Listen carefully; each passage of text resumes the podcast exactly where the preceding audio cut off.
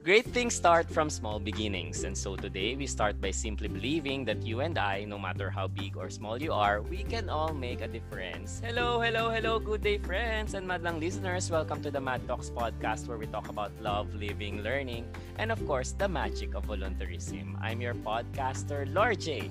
Kuya Taz Rogelio Estacio Jr., I am from the land down under, specifically hailing from the land of milk and honey, Wellington, New Zealand. And I'm with my co-podcaster for today. Hello, this is Tito JC, Just Christian from Sibuyan Island, Romblon. Lahat ng sasabihin ko just once, so dapat makinig kayo. Grabe, bakit ganon? Just once lang. yes, tambalang Jay-Z and Lord J nga po ang masisaksayan nyo ngayon with our very special guest for this episode of Mad Talks Podcast because everyone can do good and make a difference no matter how big or small. Mad for you and for all. Again, this is your Mad Talks Podcast Year 2, Season 5. We're keeping the love alive. Para sa mas makabuluhang pakikinig na may kasamang kulit at kilig. Mad ka na ba? Mad na! Mad na! Ayan, sabay na sabay. Kamusta ang iyong ano, episode 2 ever, um, JC? Ang hirap yes, naman, yung, JC. yung una, uh, ma, ma, ma, mahirap pala talaga mag-pod, mag, ano, no, mag-podcaster kasi, ano, ang gulo-gulo ng slides, di ba? Sorry, kasi tinitignan ko pa kung nasa na tayo. Magulo ba? Magulo ang tawag dito. Pero kamusta naman? Parang are you getting the hang of it? Are you getting the hang of everything? Yes, oo. Siyempre, sa una naman talaga, di ba, uh, nag-a-adapt pa lang. So, mm. ando naman na tayo. Papunta na tayo. Ando Malay na. mo, magka-level na natin si ano. si Big J. si Big J. si Big J, di ba? yes. And welcome naman na sa inyo mga bagong ano ah, podcasters ng Mad. Nakakatuwa naman na palaki na palaki yung ano podcaster family ng I Am Mad Talks podcast. Ngayon na na season 5 na tayo. In our second year, no, nakakatuwa. And welcome nga po to our season 5 and we are also welcoming new youth organizations and new podcasters as we have mentioned because on our season 5, we have expanded the Mad Talks podcast to more volunteer orgs. Tama ba yun, Tito JC? Yes, oo. Kasi 'di ba, uh, mas gusto natin may may iba't ibang kwento rin kasi gawin nating venue yung Mad Talks podcast sa iba't ibang uh, I mean venue sa lahat ng organization. Mm, galing no. Nag- gusto mo ba yung idea na yun? Especially volunteerism. Okay, so ito nga pong season 5 natin. All new episodes, all inclusive, featuring not only your madmates but more, expanding and connecting to other passionate personalities from our partner volunteer organizations, tulad ng sinabi ni Tito JC kanina. So, mas magiging proud kami kasi marami ang listenership. And, ayun, marami rin kayong mapapakinggan. Alright? So, for this episode of Mad Talks Podcast, um, makakausap natin ay isang educational leader, a good father, and a great husband, an advocate. At tubong Rizal din siya tulad ko. And sabi nila, TikTokerist daw siya and hopefully ma-share niya sa atin yung experience niya sa TikTok, di ba, Tito JC? Yes. Uh, yes, yes, no. Um, so let's all welcome Let's welcome our guest for today, si Tito Lito. Tara na para sa ating kwentuhan. Pa para sa episode, the topic na Spreading the Light of Literacy. Come in, Kuya Lito. Hello. Tito Lito. Hello, hello. Yes, magandang buhay sa lahat. Magandang buhay. Kamusta naman? Okay naman tayo medyo busy of course sa work. Kahit na work from home tayo no? Pero we're coping we're coping. Ah katuwa naman no? Oo and I think siguro naman at this point in time very well adapted na tayo sa new ways of working no? Sa mga ginagawa natin.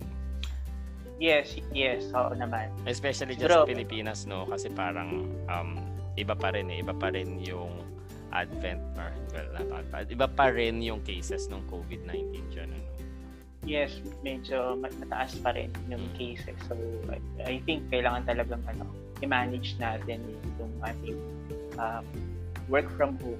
Mm-mm. Para Vaccinated na ba? Tito dito, vaccinated na. Wala pa eh, kasi alam mo dito sa atin, di ba, medyo ano, um, nasa A1 pa lang yata yung, yung na-vaccinate na, na Mm. na-profile. So, Senior citizens pa- yun, no? Senior citizens pa yun. Yeah, senior citizens, yeah. And with yung, I think yung next may mga comorbidity and all that. Yes, yes. Ah, okay. So, iba kami. mm So welcome to the show dito dito. Masaya naman kami at napaunlakan mo ng iyong presensya yung show natin for today. Pero bago tayo mag-start, may madhalagang katanungan si Tito JC para sa iyo. Tito JC, ano Okay, mo? Tito Lito. Mad ka na ba? Mad na. Yes. Na kami sa Yes. yan, no, sa mga camps and everything. Um, pero para mas makilala ka ng mga tagapakinig natin, very quickly, pakilala tayo using the GTKY way, gaya ng ginagawa natin sa mga mad camp natin. So, bibigay mo lang sa amin ang sagot sa mga following questions. So, full name slash nickname, where are you originally from? Although nasabi ko na rin, pero kung ano yung current location mo? What's your work and what keeps you busy these days? Um, first mad camp experience mo and what year? And anything favorite that you want to share with us. So, five questions yun. Sana matandaan mo. Yes, yes, yes. Kuha naman natin. Okay. So, siguro to start, um, I am Lito Palomar. So, you can just call me Tito Lito. Uh, kasi yun yung tawag sa akin sa Madcamp. So, originally, kasi may moms from Masbate and my, my father's from Iloilo. Pero dito na tayo sa Rizal Province um, nakatira. Dito tayo pinanganak. At dito na din tayo hanggang ngayon. No? So, yung work natin, um, I work as the OIC Director 3 of the Bureau of Learning Delivery sa DepEd Central Office. At yung bureau namin yung uh, may sagot doon sa mga policies uh, related to literacy, classroom assessment, classroom uh, pedagogies, pati itong mga modalities natin, itong distance learning modalities natin. Lahat yan, yung mga policies at saka uh, framework mechanism, lahat siya nag-emanate doon sa ating bureau.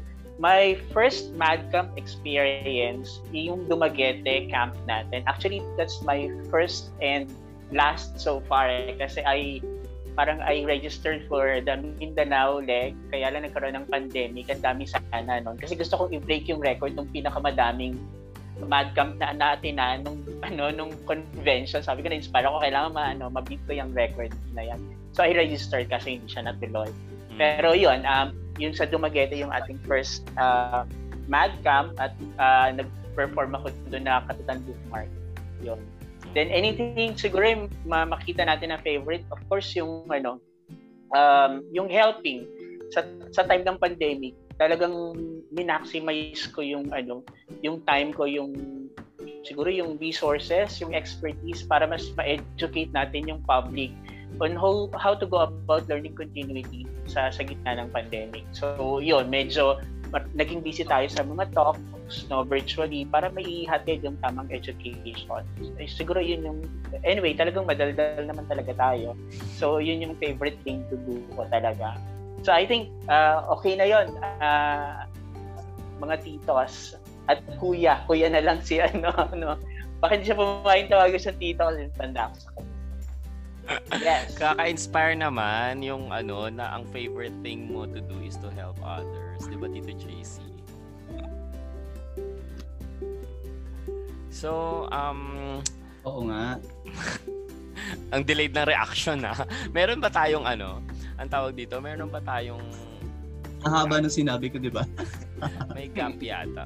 Ang tawag dito. So, um, yeah, nakakatuwa. Nakakatuwa na ganun. Na meron talagang mga tao na um, hobby talaga nila is how to be able to extend themselves para sa benefit of others and truly inspiring talaga yung mga ganong kwento and tipong mga ganong kwento yung mga gustong gusto naming pinifeature dito sa Mad Talks podcast. Um, so, how did you find out about Mad, Tito Lito? And saan mo ba narinig tong Mad? Uh, actually, ano, back in 2017, si Tito Vino, kasi friend na natin siya before, alam mo yung mga tito levels talagang ano, may circle yan. Yung mga Mm. titos na yan. And parang ini-invite na niya ako since 2017 para dito sa MadCamp. However, medyo busy talaga tayo hindi na naka, ano, naka-respond dun sa kanyang invitation until I think 2019 na finally nag-guest ako sa kanya para ano para ma- maka-experience ako ng MadCamp. However, hindi pa rin siya kasama noon eh si si Boss Oyan yung kasama natin. So basically sa invitation nang galing uh, invitation ni Tito Vino nang galing lahat. Mm. So ano lang to personal personal invites and Mm. everything network. Mahalaga Yeah, yeah, personal yun, no? invitation.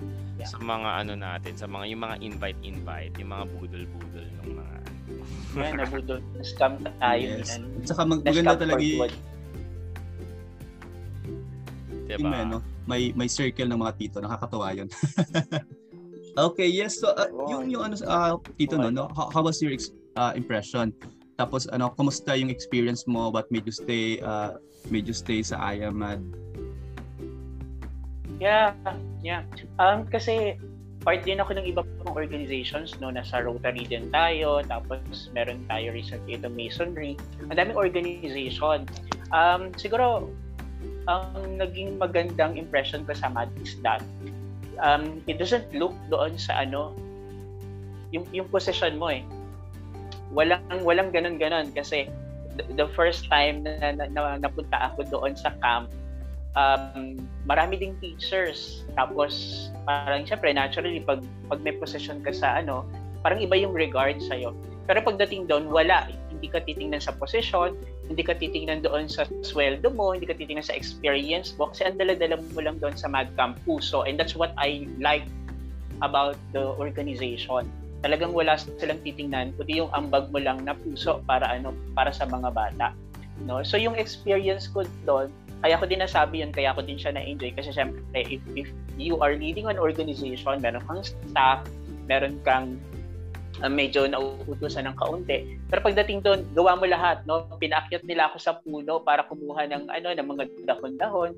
Kasi syempre sa dahon ng saging tayo kakain. So yun, uh, mag-iigib ka ng tubig, pupunta ka sa palengke, at kung ano pang pwede mo i-contribute, no? At, at wala kang reklamo kasi nga, you are doing that para doon sa mga bata. Kasi eh, that's essentially the spirit of volunteerism. So talagang kahit nakakapagod yung ginawa natin kasi basically wala tayong physical exercise before, pero alam mo kung saan pupunta at alam mo yung purpose kung bakit mo siya ginagawa. So I think ano, isa din yun sa mga factor that helped me decide no to stay sa ano and look for look forward sa mga susunod na mad camps.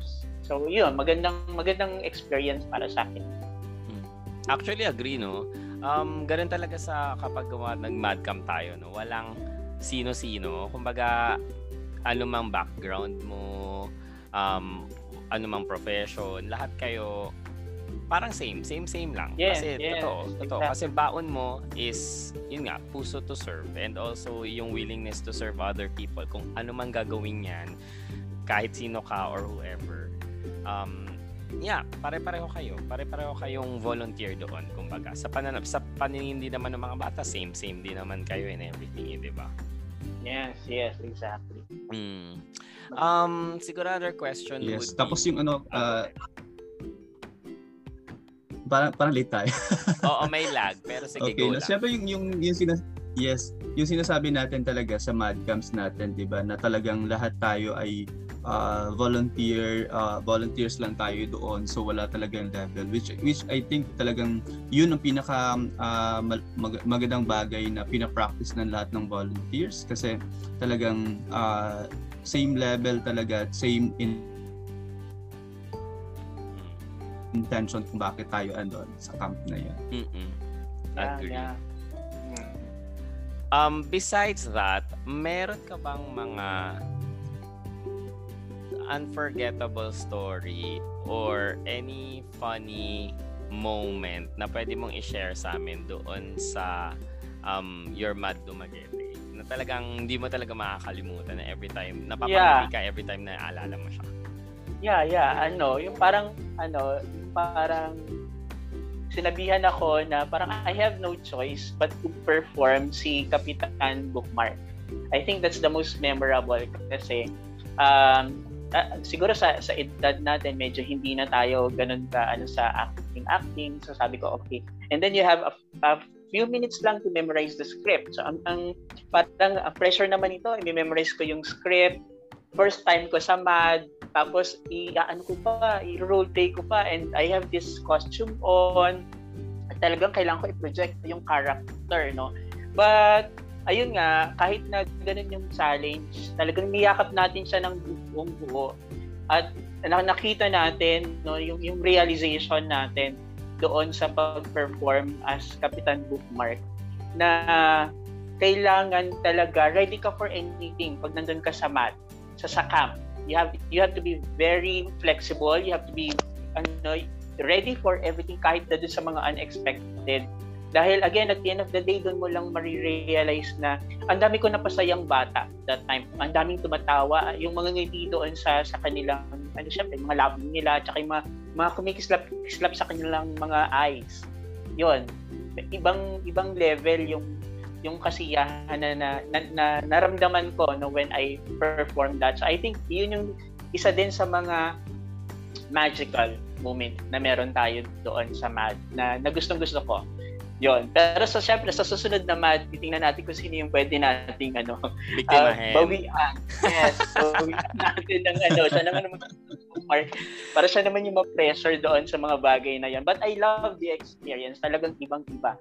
Ibang-iba yung level na yan. O, oh, hindi ko alam na nag, may mga costume na pala yan ha. Kasi yung mga skit before ng Kapitan Book, Bookmark or yung Madonna ng mga na ano ako na wala pang mga costume, may kanya-kanyang gawa. Ay, ito ba? Meron talagang costume na dinala ko? Meron na. May ma- we have mask on, may kapa pa, tapos ano, parang ang dala ko nun, ano, kasi parang you have to be very creative that time eh. So, may dala kong sandok yata nun at saka takip ng kaldero na malaki.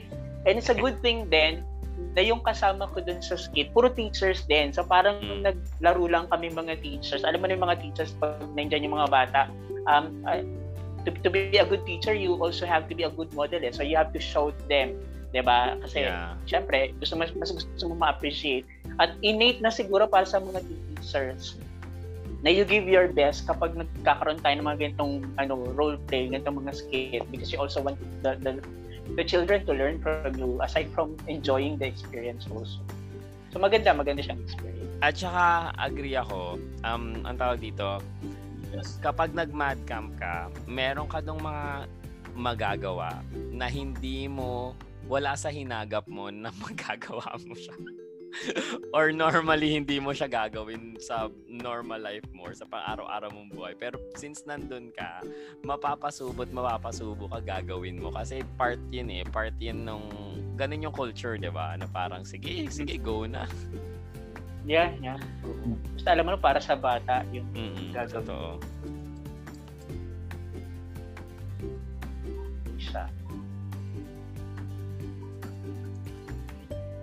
Okay, so um doon sa topic natin, ang sabi nga ni Christian kanina, um spreading the light of literacy ang ang ang theme natin for for this well, for this episode. Um can, can you shed some light in terms of like ano ba ibig sabihin nun spreading the light of literacy for you personally? Yeah, yeah. Okay, um sinabi natin kanina no, prior to our engagement with uh, IMAD, meron din tayong mga organizations na nakasama or members tayo and I'm part of Literacy PH. So actually that's light, ilaw, then literacy, no, combine kaya literacy PH siya. And yung advocacy ni, ni Literacy PH as an organization is to help schools na i-practice at improve pa yung ano yung reading. Kasi um, naniniwala tayo na kailangan natin mag-build ng community of readers if we want to to to change no a system. O yeah a change siguro in general to happen. Kaya nag nag ano tayo and it's Uh, 15 years na actually siya nag-start siya ng 2006. At iyon, gusto natin matuto yung bata sa pagbasa, matulungan yung mga teachers kung paano bumasa at of course matulungan din yung mga parents na ma-involve din sa reading ng kanilang children kasi kung walang support ni parents medyo mahirap din na pabasahin yung ating mga bata. So yun yun yung ano yung parang overview ng ginagawa natin sa sa literacy. Okay. Yes, uh, ang, ang ganda ng project na yun, uh, Kuya uh, Tito Lito, no? talagang yung, yung spreading the light sa literacy, talagang um, especially sa, sa, sa present uh, situation natin ng pandemic, uh, isa yun sa mga uh, uh, nag, nag-struggle talaga tayo since para talaga tayong nabago ng pandemic eh. Kasi 'di ba, nawala yung face to face, tapos bigla tayong nag uh, nag nag-shift ng modalities. Talagang uh, this one is parang kailangan kailangan talaga natin sa uh, sa, sa sa system natin sa Department of Education, no, yung light of literacy.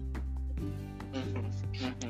Yeah, uh, dito no, nung yung mga time kasi na syempre pandemic nasa nasa loob lang ng bahay and we know for a fact the teachers are actually allowed to go um, on home visitation no para checkin natin yung ano. And we took advantage of that since majority of our volunteers naman ay teachers. So we are empowered to go to um, our learners um, houses and help them.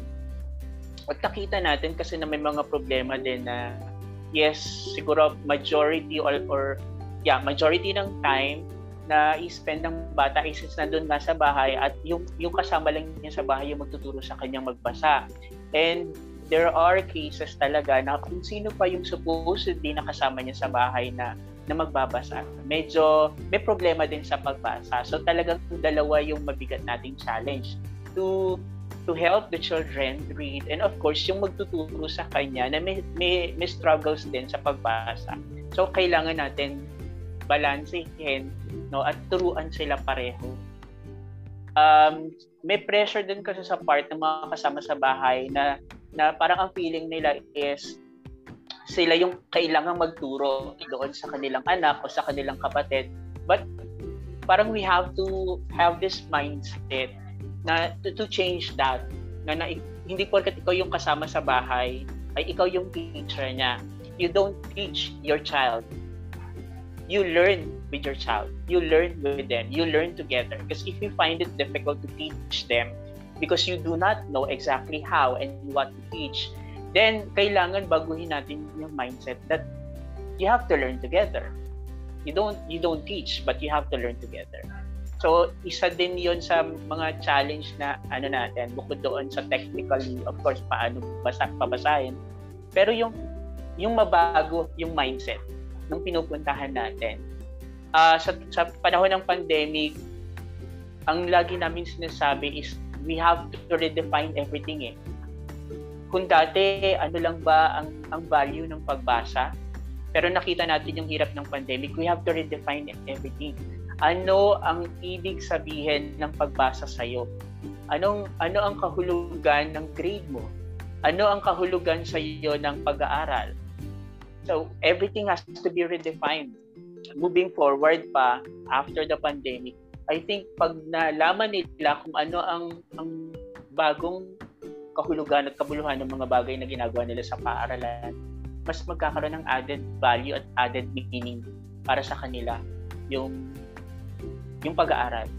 So, medyo yun, medyo mahirap yung part na yon pero kinakaya naman natin very interesting no? Very very interesting yung ganong take especially ang daming challenges na, na na identify mo in terms of like how we'll be able to do this. Okay so siguro punta na rin tayo dun sa gimmick segment natin. Kasi yung gimmick segment natin I will ask you regarding spreading the light of literacy as well. Pero siguro ito tweak lang natin ng konti yung mga questions in terms of like yeah, how will you be able to do it act, do it in in light of certain situations okay? Okay. So yeah so ang gimmick segment natin ngayon is pretty much ano lang how would you spread the light of literacy. So magbibigay lang ako ng specific situations and then maybe you can shed some light kung paano natin mas, mas spread yung light of literacy dun sa situations na yon. May pretty much medyo nabanggit mo na rin yung iba pero maybe you can expound further. So Yeah. Tito Lito, for this gimmick segment, mad ka na ba? Mad na. Okay, sige. Always mad. Nice. So how would you spread the light of literacy sa gitna ng isang pandemya na kung saan ang inaalala at priority ng mga tao is to stay healthy? Yes. Um, how, how do we spread uh, literacy doon sa despite na ang priority natin is to stay healthy? Mm. Actually, a- ano ba yung mga ano, ano ba yung information na kailangan nating malaman about being uh, staying healthy, no? At paano tayo makakaiwas doon sa virus? Exactly that's what functional literacy is eh. To be able to know the the correct information, kailangan alam mo kung paano basahin at alam mo kung paano unawain yung mga information na yon. So I think pinakamahalaga din sa time na yon and it's, this is just a perfect time that you know how to read and you know how to understand what you read because of the information na, na nakukuha natin. And of course, kasama na siguro yung added value ng validating and verifying the information you receive kasi baka fake news. So na, I think doon maganda ang value ng learning how to read, understanding what you are reading, and verifying the information. Para hindi lang ikaw nag-stay ng healthy, but um, syempre, ipapasa mo din sa iba yung correct information na nakuha mo. I think siguro sa ganung bagay natin, ma- makakonvince ang tao to, to read. Nice, nice answer. Ito, second situation. How would you spread the light of literacy sa harap ng mga taong gutom na walang laman ng tiyan, na ang problema araw-araw ay yung pagkain na ilalagay nila sa hapagkainan nila. How would you offer yung spreading that light of literacy doon sa mga taong ganun? Ganun yung pamumuhay nila everyday. Yes. Um, mahirap na tanong yan, ano? Pero in, one of parang situations na napuntahan namin, medyo sa, sa mountain school ito, talagang gutom sila at talagang pati yung community nila, alam mo, uh, siguro yung negative, ano din, effect nito, kahit yung mga crops nila medyo nawawala. So siguro alam na natin kung bakit sila nawawala. Ano. And yes, nagugutom sila, but we have to to enlighten them na yung mga ganitong situation, yung, yung ganitong gutom, ay temporary lang. No? At dadating din yung time na na malalampasan yung mga ganitong problem.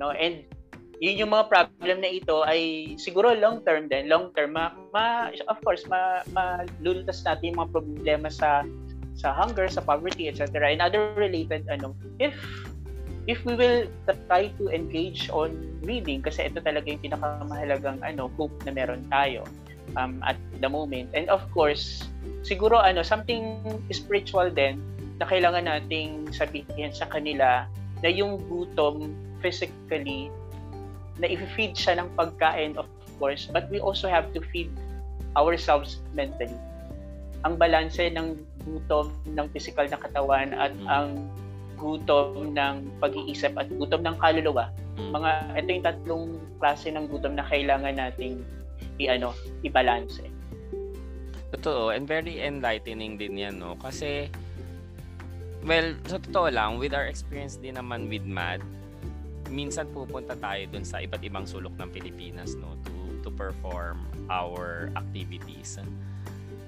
Ano rin sila eh. I mean, fine, hindi rin ganun, I mean, marami naman sa kanila may hirap. Um, coming from impoverished families and everything. Pero they would always have at tapos nagugutom sila. So totoo, parang reality sa kanila yung yung gutom and everything. Pero they would always have yung high regard for learning, 'di ba? Parang natutuwa, Yeah. parang Yeah. may mga pangarap nga din sila. And yun din naman, doon din naman tayo namumuhunan, 'di ba? Doon sa pangarap nila. And even though meron challenge ng mga ganun, na-appreciate nila if someone else is giving effort para ma-reach sila and and Yes. maturuan sila and everything. And doon naman tayo nagbabank, 'di ba? Doon sa mga inspirational yes. stories na yan, sa mga ganong inspirasyon.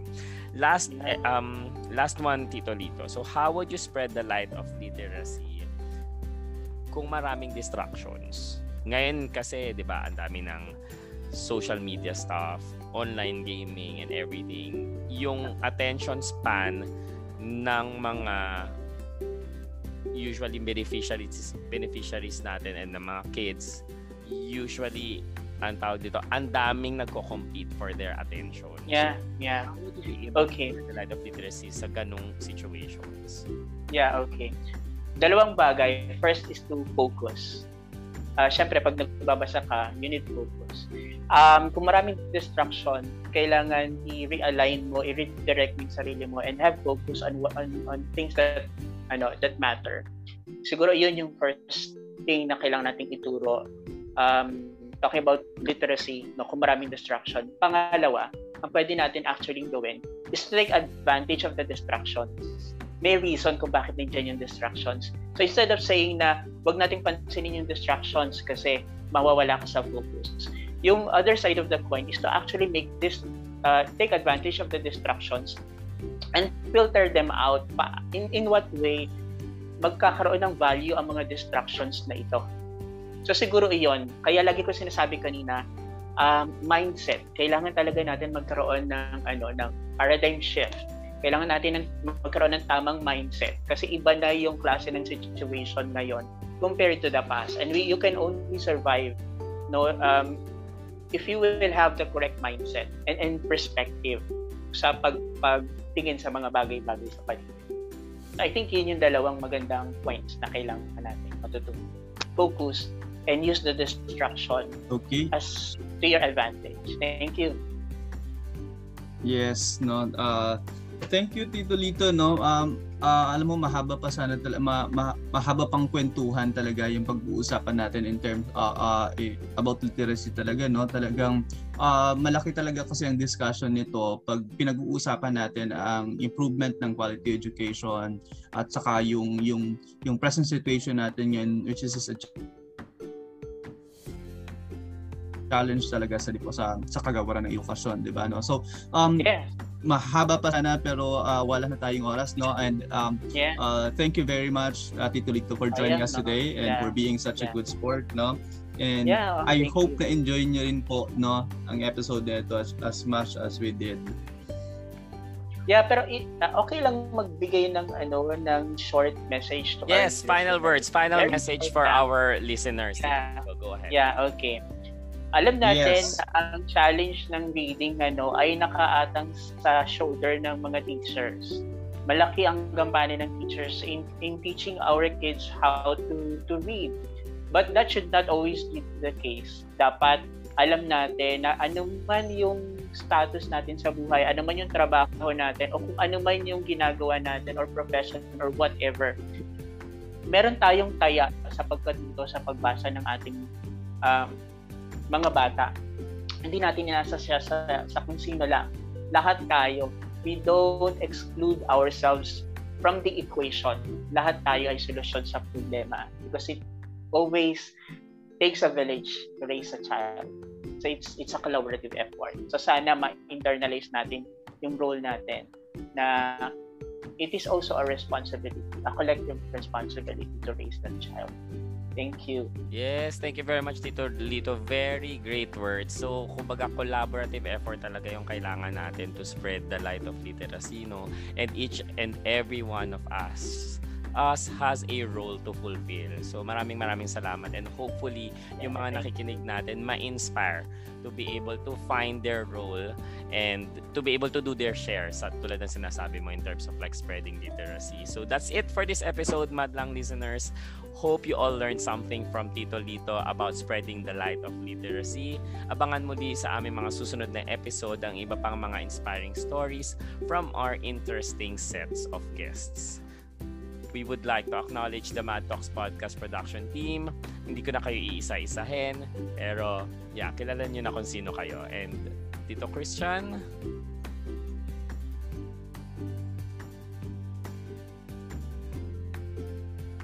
ikaw to. Saan? ayan, ayan. Okay, here from here uh, from us uh, this podcast. uh, directly at anchor.fm slash IAMAD. You can also listen to our episode on Spotify and other major podcast apps.